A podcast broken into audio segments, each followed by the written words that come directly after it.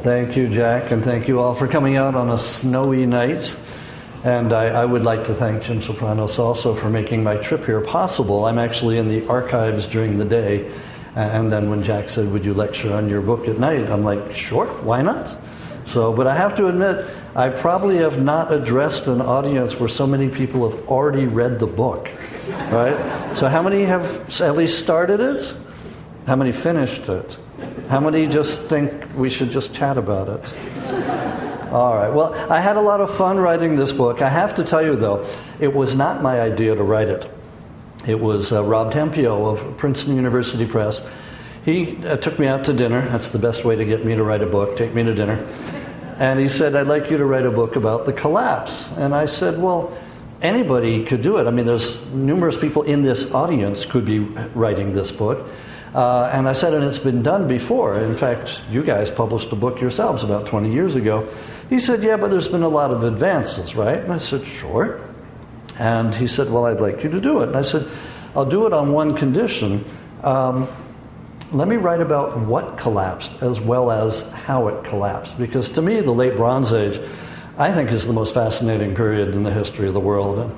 Uh, if I could live any time, I would choose the late Bronze Age. I'd probably be dead within 24 hours, but I think it'd be a lot of fun to live back then. So he agreed. He said, okay, look, as long as you give me part of what I want. So the beginning and the ending of the book are about the collapse.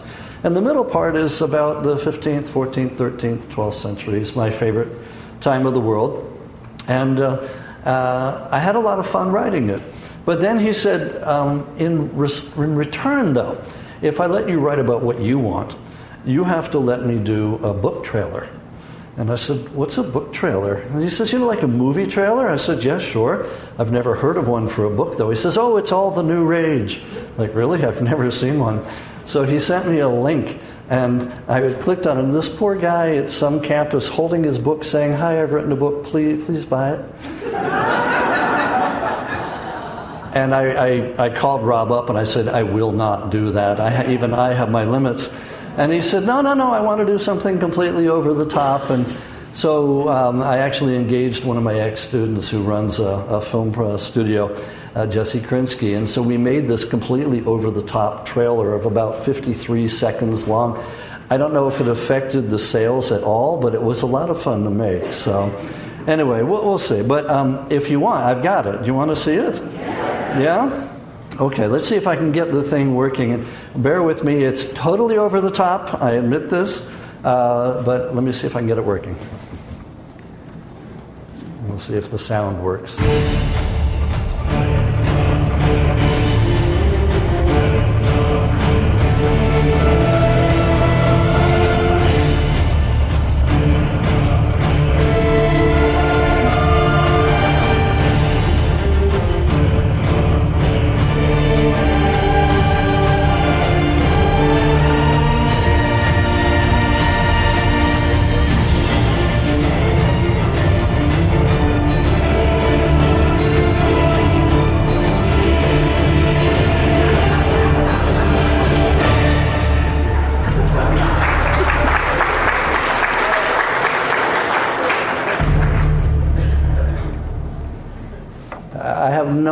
That helped the book sales or not, but it was fun to make. and they now, it, uh, he just signed a guy to a book contract, and the guy said, I want a book trailer. Okay, fine. All right. Okay, so serious now, serious now. All right, what I want to do is talk about the collapse that happened about 1200 BC. Uh, familiar to many of you? Uh, it's a collapse that I think the world has never seen until, say, the collapse of the Roman Empire. Uh, and even that may pale in comparison here. So let me show you tonight what I mean by that.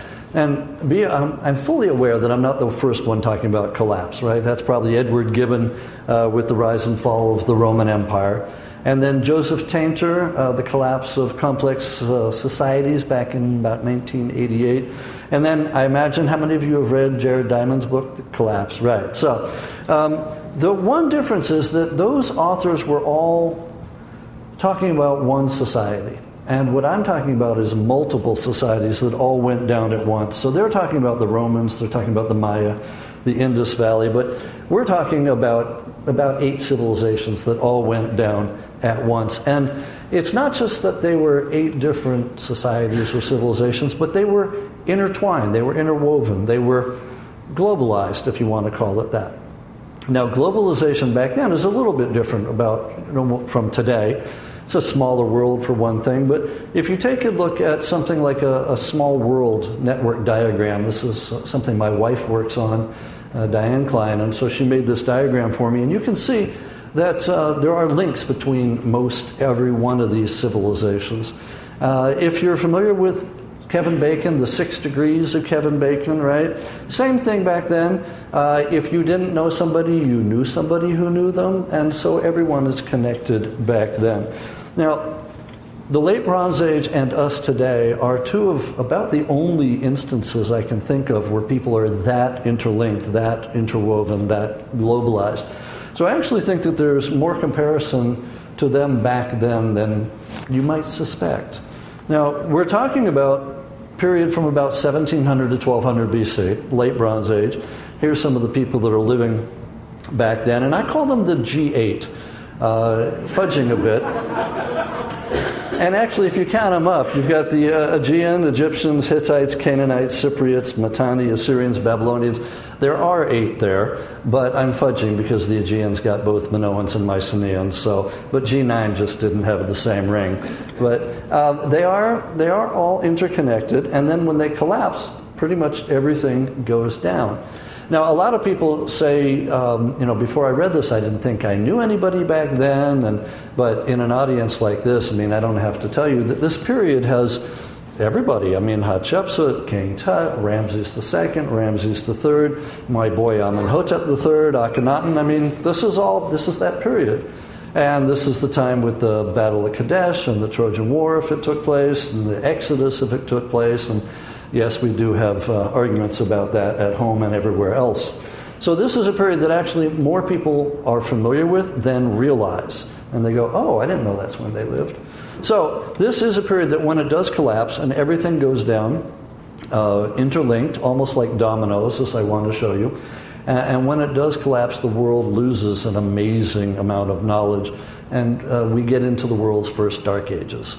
So, I do think that it's a collapse that the world hadn't seen and will not see again until the Roman Empire collapses. So, uh, the big question is, of course, what caused it? And this is still a mystery today. Uh, I will tell you right now, spoiler alert, I don't know what caused it.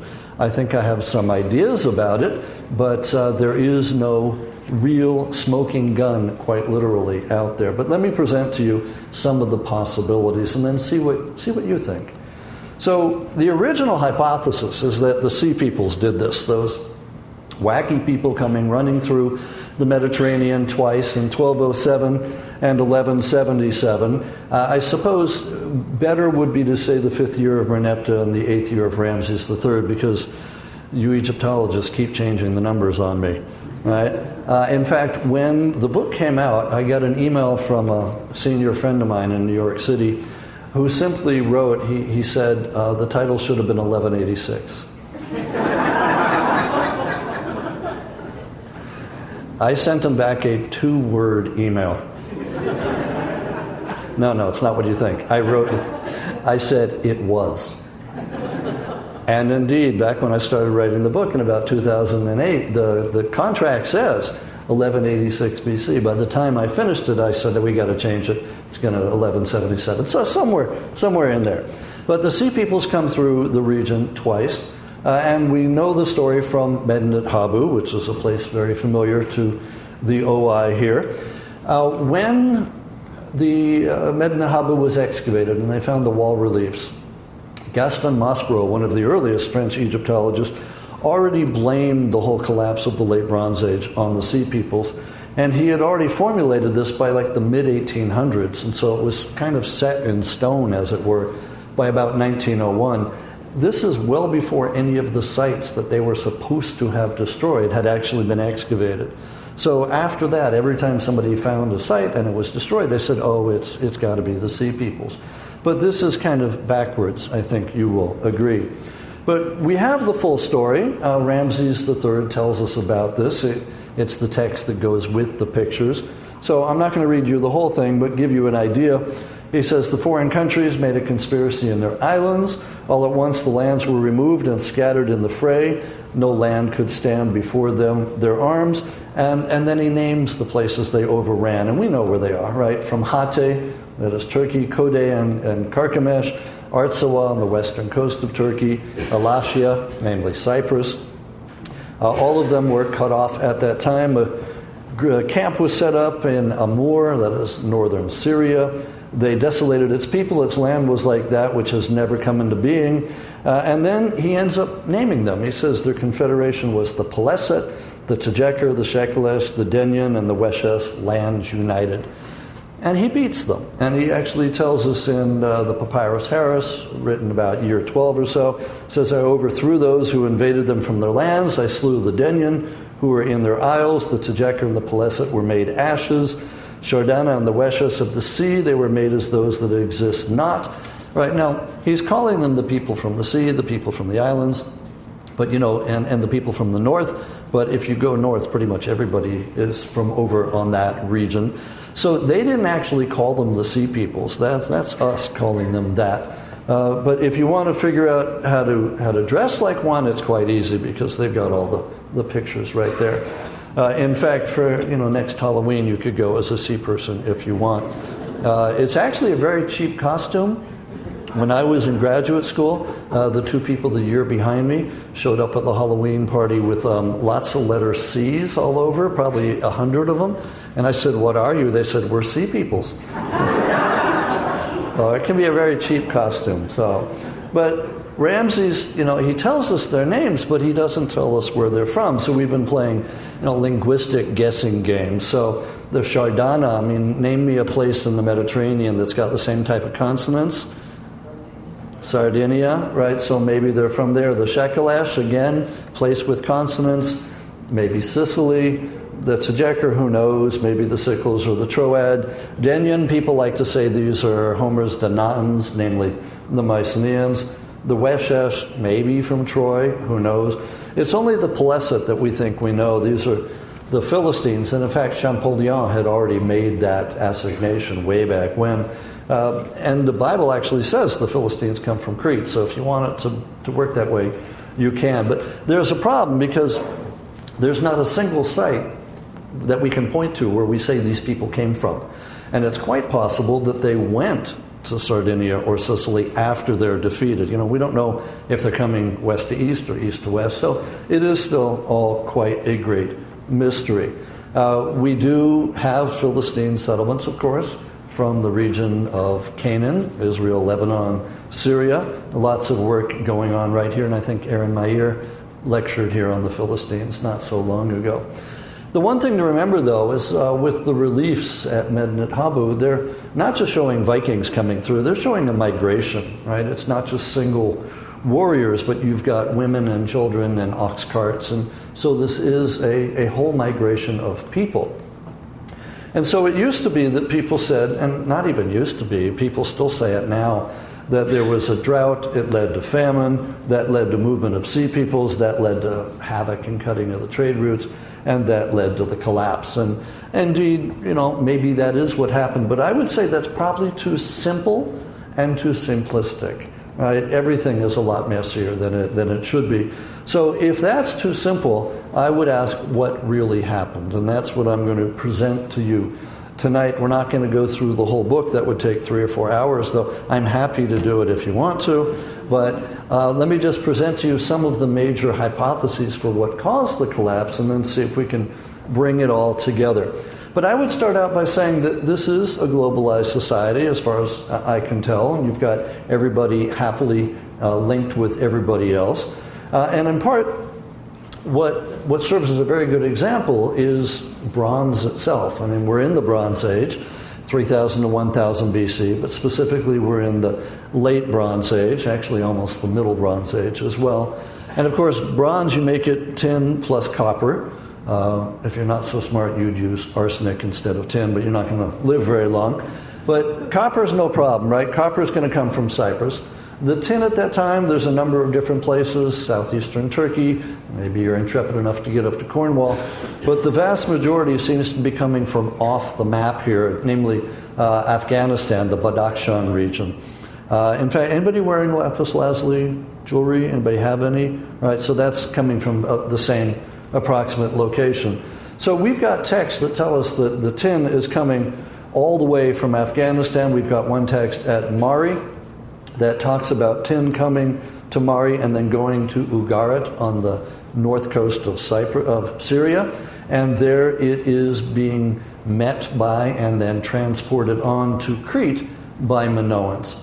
And in this text, it talks about Kaftorian merchants, and that's the name. Kaftor is Crete. So imagine if that trade route is cut at any point in any time. That's really going to cause a crimp in your metalworking uh, facilities, and that may in fact have been part of what happened at the end of the late Bronze Age. In fact, a friend of mine, Carol Bell, whom some of you know in England, made the analogy that tin back then uh, is like oil today. And so she said the procuring of tin probably you know, transfixed the mind of the king up in Hattusa and the, the pharaoh down in Egypt, just like getting oil today for American SUVs is uh, fixating the president. So I think that's actually a pretty good parallel, a nice little analogy, oil and tin.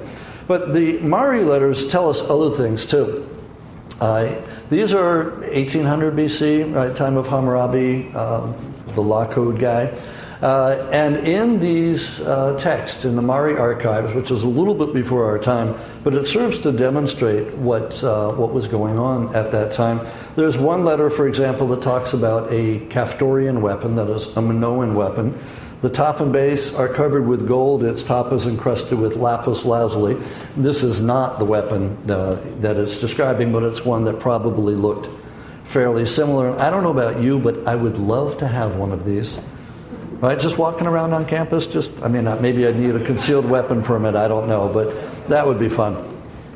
Uh, one of the other letters, and I have to admit it's my absolute favorite, talks about a pair of leather shoes, I'm presuming they're sandals, that uh, in the Kaftorian style, that is, so Minoan sandals, which uh, to the palace of Hammurabi, that is the Hammurabi, uh, a man named Bahdi-Lim brought, uh, brought, but which were returned. I've never understood that. Now, these are gifts coming all the way from Crete, and Hammurabi couldn't be bothered to accept them, right? I mean, were they too small? Were they, were they so last millennium? I mean, he could have at least accepted them and regifted them, right? Here, I got these, they're too small, but they're from Crete, and so I had my students at one point go through Hammurabi's entire law code, and wouldn't you know it, there's not a single law, there's not a single penalty for returning shoes. All right, so we've got this globalized society. It's merrily churning away. Everybody's trading with everybody else, everybody's marrying royal daughters, and so on and so forth. Into that drop a little bit of chaos, and one by one, all of the societies start to wink out. And actually, not even one by one, but pretty, pretty uh, fast. The only one left is Egypt, and even that's a Pyrrhic victory because it's really so weakened it's never going to be quite the same again. So, the way I would phrase it is that the world in 1200 was quite different from the world in 1100 and completely different from the world in 1000 BC. And that's what we're looking at here. So, how do you get to that point? So, it used to be that everybody just blamed the sea peoples. And I, the sea peoples are part of it for sure. But I think in some ways they're as much victims as they are oppressors. Uh, I think they're, they're not the cause, they're part of the, you know, part of the problem, but they're not the problem. So, I want to look at some of the other things that people have suggested namely drought and famine and uh, invaders and earthquakes, and see if any of them could have played a role as well. So let me go through these fairly quickly, but one by one and present the evidence that we've got and see if we can come to some sort of agreement as to what caused this collapse. So, first of all, drought. drought this isn't a new idea. Rhys Carpenter at Bryn Mawr College suggested this back in about 1966. He said that drought had ended the Mycenaean uh, world. But he didn't have real proof for it. He had some population movements, but he didn't have the hard data. Well, I think we've got it now. and it's recently, in the last couple of years. So, for example, David Kaniewski, a French scholar, and his team uh, have been working at Gibala in, in North Syria, and they did some pollen cores. Based on their findings, they said that there is a drought in that region in the 13th and 12th centuries, which lasted for up to 300 years or so. So, looking at the pollen, they said it became drier, it became more arid. This is the type of data that uh, Rhys Carpenter was looking for but didn't have. Now, they also went over to Cyprus, to Hala Sultan Tekke, did the same thing, and they published this in 2013. The lagoon there, they took uh, samples, and again, they said that there is an event there from 1200 to you know 800 or so. Again, drying out, more arid, looks like a drought. And then um, Brandon Drake in 2012, in between, uh, put out three separate lines of evidence that he had collected, including the fact that the surface of the sea in the Aegean uh, had changed temperature, and that's going to affect the precipitation, how much rain you get on the land. And this he published it in Journal of Archaeological Science. I was so taken with this article. I thought it was absolutely fabulous. So I, I wanted like to send him an email and congratulate him. That I have no idea who this guy is. So I Googled him, and the first thing that came up was, You are friends with him on Facebook. I'm like, seriously? So I sent him an email and I'm like, you know, dear Brandon Drake, apparently we're friends on Facebook. He writes back, Eric, we dug at Megiddo together in 2006. I'm like, wait, that was Lee Drake. He says, yeah, Brandon Drake and Lee Drake are the same guy. I'm like, oh, Lee, okay. So be careful. If you think you don't know somebody, they may be friends with you on Facebook. At any rate, all of this, I think, is very good evidence for a drought. But then, uh, pretty much the final peg was um, a study that Dafna Langgut and Israel Finkelstein and uh, Thomas Litt put out in 2013, where they went to the Dead Sea and the Sea of Galilee and again doing pollen cores. And they also found evidence for uh, a drought, but a shorter one, from about oh, 1250 to 1100 at the most. Right? And so there, um, I think that was it. In fact, this study came out when my book was in press. Like I had read the final proofs, it was done. And I, I sent an email and I, I said something I always wanted to say. I said, Stop the presses. They said, We don't use presses anymore like that. like, oh, well, stop, whatever it is. And they said, you, you can't add this in. I said, If I don't add it in, the book will be outdated before it even comes out. And they said, Well, you can't do overflow, but if you can find a page or two where you end halfway down the page, you can add in enough to take it to the bottom of the page, but not go on to the next one. So I think if you look through the book, you'll see I discuss their article in two places, and in both places, it's at the end of the chapter. So, but I was very grateful for them to do it. So I think now we've got the evidence that Rhys Carpenter was looking for. I think there's no doubt that we've got the scientific evidence that there was a drought at that time. And in fact, there's even more evidence, uh, I believe, out there. Uh, but of course, the world's media seized on this, right? I don't know if you remember the articles that came out as each of these groups mentioned their finds. So the New York Times uh, came out pollen study points to drought as culprit in Bronze Age mystery. And the LA Times climate change may have caused demise of late Bronze Age civilizations. National Geographic got into it. Archaeology Magazine, drought may have caused Bronze Age collapse. Even a New York Post, they managed to put globalization in as well.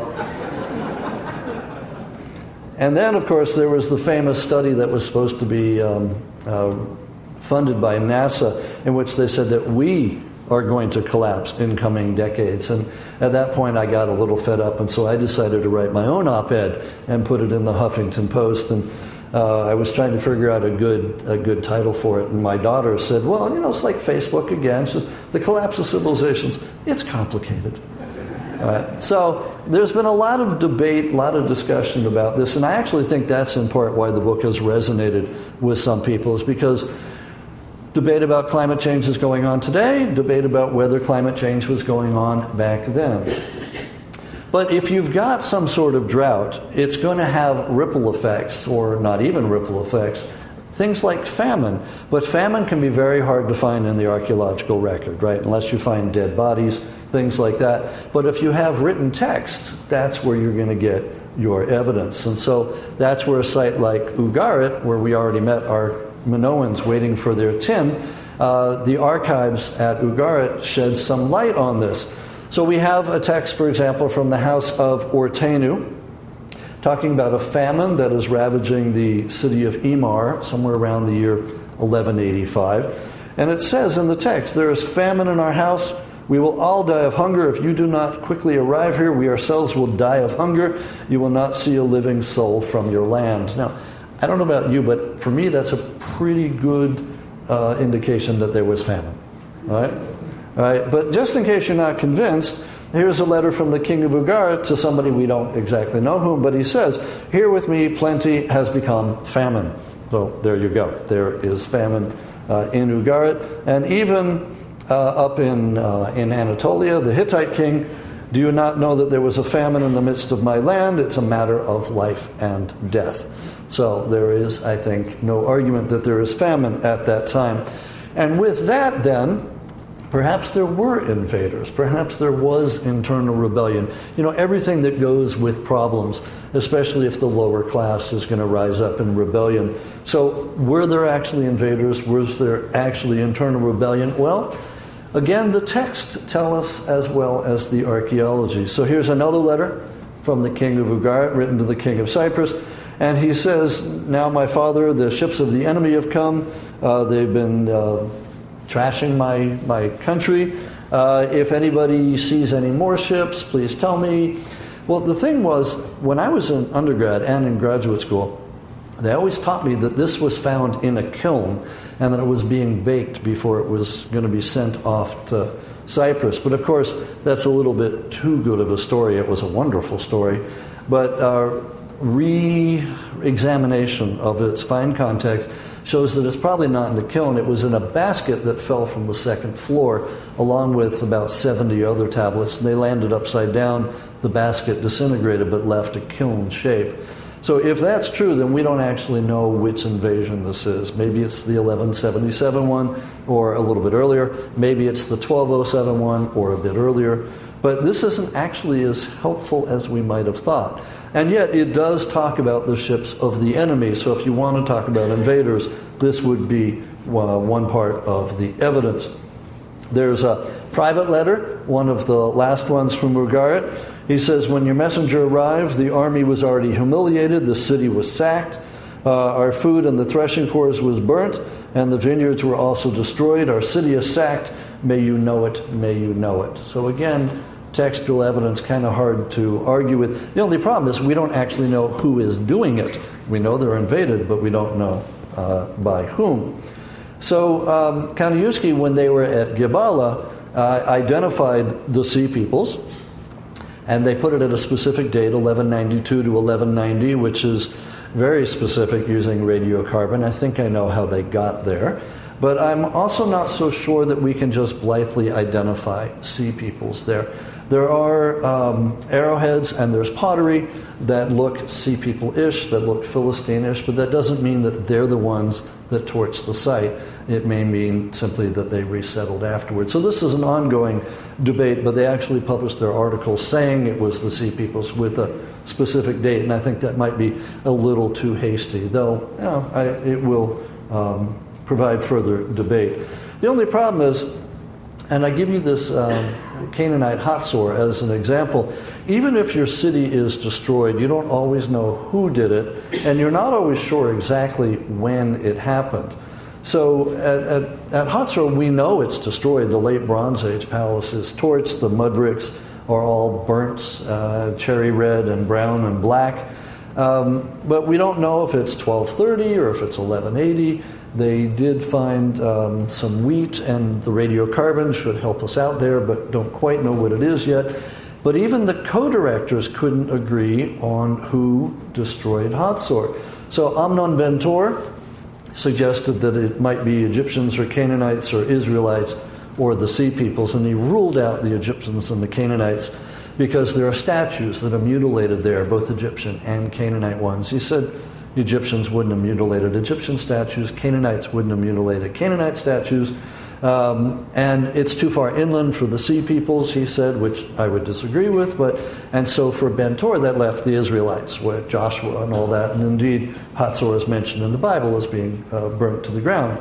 Uh, but his co-director, uh, the late Sharon Zuckerman, said, no, only the palace and the temples are burnt. And that, for her, was a symbol of internal rebellion. She says, This isn't outside invaders, it's the, the lower population rising up in rebellion. So, my point would be that if the two co directors of the site can't even agree on who destroyed their site, then I don't know how we're going to. And this is symptomatic. When you have a site that's destroyed, yes, you can see it's destroyed, but you don't always know who or even what destroyed it. So, for example, Earthquakes are probably responsible for quite a number of the destructions that we've been attributing to the sea peoples, but it can be very, very difficult to tell. So here's a map, for example, of most of the sites that were destroyed in the catastrophe, around about 1200. Uh, in fact, a 50 year period from 1225 to 1175. If you overlay on top of it a map where earthquakes have happened in the last century, since 1900, you can see that most of the sites are actually in active seismic zones. And in fact, there are fault lines that run across this region. You've got the light blue one, that's the North Anatolian fault line. You've got the green one coming down on the coast of Greece. Uh, you've got, of course, the one coming up the Great Rift Valley where the Dead Sea and the Sea of Galilee are. This, this whole area is active seismically. And one thing people don't realize, which I thought was um, kind of neat when I learned it, uh, there are, if you have an earthquake and it doesn't release all the pressure in the fault line, you'll have another earthquake right nearby very soon thereafter, maybe days, maybe weeks, you know, a year at the most or so. And if it doesn't relieve the rest of the pressure, you'll have another earthquake and another earthquake and another earthquake. Uh, Amos Nur at Stanford University uh, and others like him who study this have uh, called the modern ones an earthquake sequence. But they also say that it happened in antiquity and they call it an earthquake storm. So at one point, Amos and I decided to look at all this, and sure enough, we came up with a whole series that I think take place from about 1225 to 1175. But if you don't believe me, just take a look at the North Anatolian fault line. And on this map, you see a number from about 1939 to 1999. If anybody remembers that big earthquake that hit about 100 kilometers outside of Istanbul in, I think it was 98, 99, right? Thousands of people killed, a couple million, if not billion dollars in damage. That was just the last of a series of earthquakes that's taken place over the last 60 years. So I might suggest that the Aegean and the Eastern Mediterranean may have seen one of these earthquake storms as well. And what you want is um, not only bodies and things like that, but evidence that they're on an, an, active fault line. This is actually now my, my favorite picture for showing this. You recognize it, of course, right? We're at the Lion Gate at Mycenae. But if you take a look on your left, underneath that big cyclopean wall, you see the rock face coming down? What I didn't realize, and most people don't realize either, is that that's a scarp from a fault zone. That's one half of a slip line. So when the, the seismologists all went to Mycenae, they said they started laughing. They said, you know, Mycenae is built directly on a fault line, and, and look at this scarp. And when I heard that, I started laughing too. I'm like, who on earth would build their city on top of a major fault line? I'm like, oh wait, San Francisco, yeah, okay. Right, I grew up in San Francisco, so I know earthquakes. Right. At any rate, at Mycenae, we have houses that are destroyed in an earthquake, and we have victims as well. Uh, these two pictures, it's the same skeleton uh, being dug by uh, uh Mylonas, Noni Iloni Mylonas. Uh, and that rock that see next to her head was actually in the skull. Uh, she was standing in a doorway, and the doorway collapsed and killed her. Also, just three kilometers away at Tiryns, we've got um, women and children buried under collapsed walls that probably fell in an earthquake. And at sites like Troy, we've got tilted walls. There's the same one that I was just there in August. That wall should not be tilting like that. That's what happens in an earthquake. And even at Ugarit, right? Trust me, I don't think that wall was supposed to be that undulating, right? That's what happens in an earthquake. Now, sometimes it can be easy to tell that you're in an earthquake. If you find a site where you've got all the, the columns from a Greek temple lying all in rows like toothpicks or dominoes, that's a pretty good indication. If you've got a site, um, I think like at Baalbek, where you have the keystone slipped out in the archway. That's also a good indication. But you don't have that many arches back in the late Bronze Age, so we're dependent on, on things like this. But there's something like 17 different bodies at about six different sites that I think are all attributable to earthquakes at this time. So I think we do have to count that as one of the possibilities. But I don't think that that's going to bring an end to everything, and we'll come back to that in a moment. Um, but what about the cutting of the trade routes? I had said this was a very globalized period, and so I do think that if you cut the trade routes, you're going to be in trouble. So I don't want to spend too much time on this, but this is near and dear to my heart late Bronze Age trade. And so uh, I just wanted to show you a couple of quick examples of some of the contacts that are going on at this time. For instance, Hatshepsut's famous uh, embassy or expedition down to Punt, which she shows us on the walls of her mortuary temple. She shows us what is brought back. She even tells us the name of the queen, a woman named Eti. Of course, our problem has long been where exactly is Punt, but that may have now been solved looking at a couple of baboons from the British Museum, which is showing that it's probably Eritrea or Ethiopia, which was one of the prime candidates. Now, Hatshepsut's not the first person to send an um, embassy down to Punt. Uh, people do it uh, a couple of different times, but that's one of the things that she's known for. But in her reign and in the reign of Tutmosis III, uh, her stepson, we've also got embassies coming or people coming from the Aegean. Here's the tomb of Rekhmire, and the, we've got Aegean peoples bringing goods in here. Uh, also, other tombs, and you can see the one guy bringing a bull's head on it. That's got to be a Minoan there. So we've got contacts with Mycenaeans and Minoans. And if you don't believe that, my boy Amenhotep III and his colossi of Memnon, right, the mortuary temple that they stood in front of is now long gone. It's being re excavated right now. But in the 60s and 70s, a couple of statue bases were found. You can see just the bases here. 10 feet tall, high Amenhotep III's. There's thought to be 10 of them at first. Now they're up to about 40 of them. And on the bases are topographical names, basically the world known to the Egyptians at that time. So one of them has names that have never been seen before in Egypt and basically never will be seen again. Uh, they mention places like Amnisos and Mycenae and Nauplion and Kythera. Uh, in fact, Amnisos is on there twice. Knossos is on there as well. And the headers are Keftiu and Tanaya. Now, Keftiu is the Egyptian name for Crete, and Tanaya is probably the Egyptian name for mainland Greece. So we're looking, I think, actually, uh, if you plot these on a map and if you figure out where objects with Amenhotep III and his wife Queen Tiye cartouches are found, you find them at Mycenae, you find them at Knossos. In fact, many of the sites that are listed on that statue base have objects of his with his cartouche on them at it at there. So I think there's a link right there. In fact, if you plot it, here's the scarab at Knossos. If you plot it, I think we might be looking at a geographical list.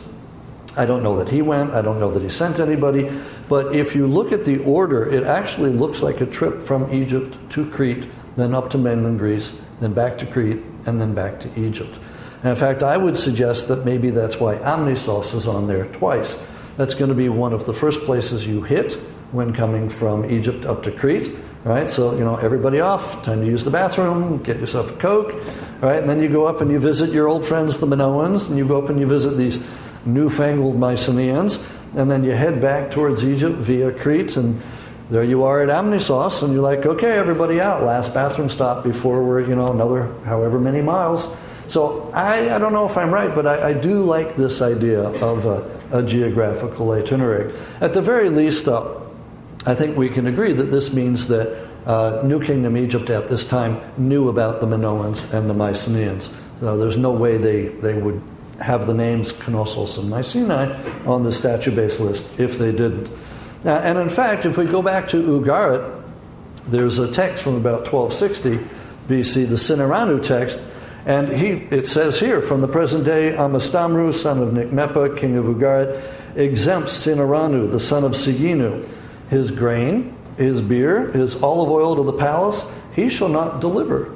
His ship is exempt when it arrives from Crete. So here we've got textual evidence from the 13th century of a guy sending a ship from coastal Syria to Crete and bringing back grain, beer, and olive oil. But he is exempt, right? I think this is probably the very first um, corporate tax exemption in history. And then, of course, we have the Uluburun shipwreck, which is familiar to everyone in the room here. It sank about 1300 BC. I'm not going to go into the details. George Bass and Cemal Pulak, who have been excavating it, can do that far better than I can.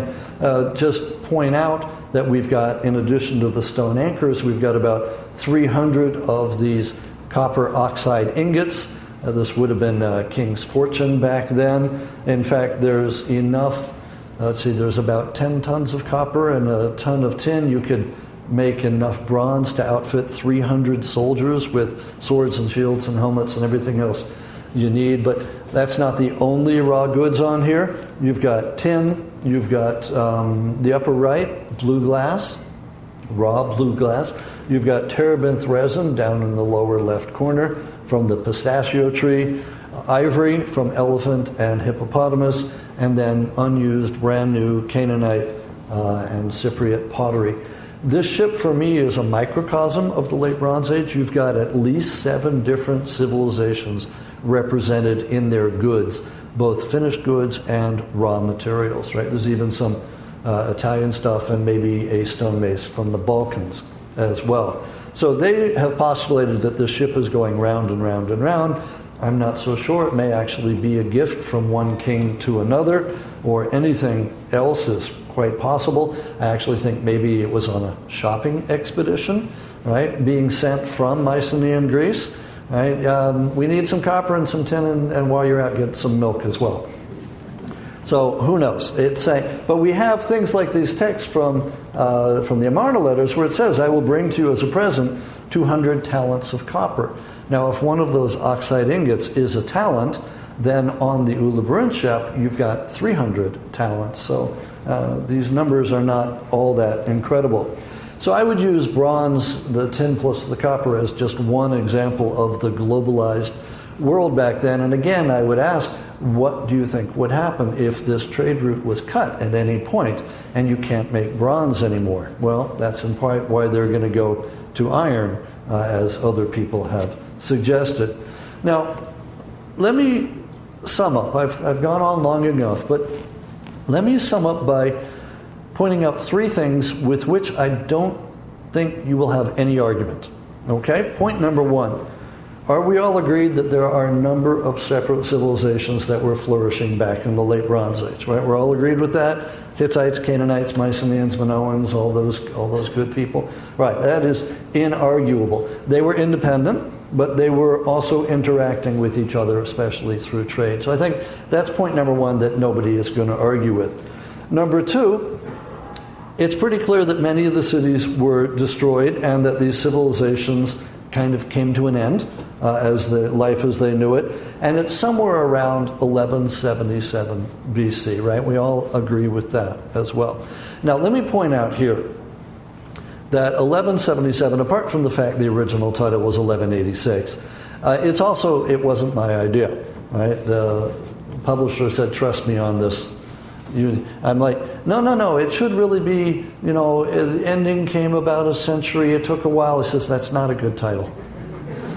I'm like, but civilization didn't really end in 1177. He's like, I know that, and your readers will know that too, but you need something to catch them. Right. So basically, the idea is that we know that the, uh, the collapse took place over about 100 years, right? I already said 1200, 1100, 1000, very, very different.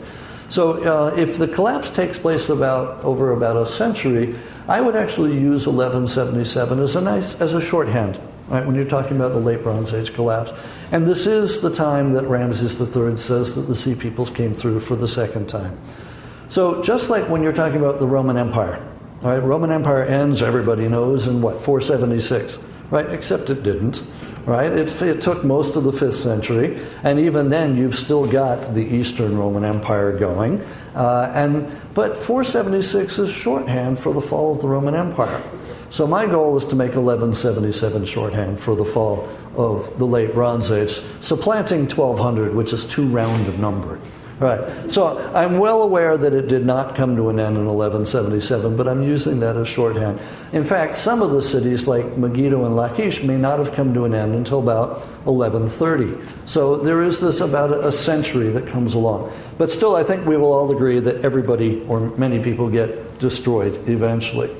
But I think you'll also agree with point number three there's actually been no proof as to what caused this. Right? There's nothing that everybody agrees on. We can, you know, talk until the cows come home about the various possibilities, but there is no one thing. All right, we're all agreed on that, and yet people still talk about this linear progression. Oh no, it's still it's drought, famine, uh, rebellion, cutting the trade routes, and that ends to collapse. I, I think it's a lot messier than that. Nothing is ever that linear.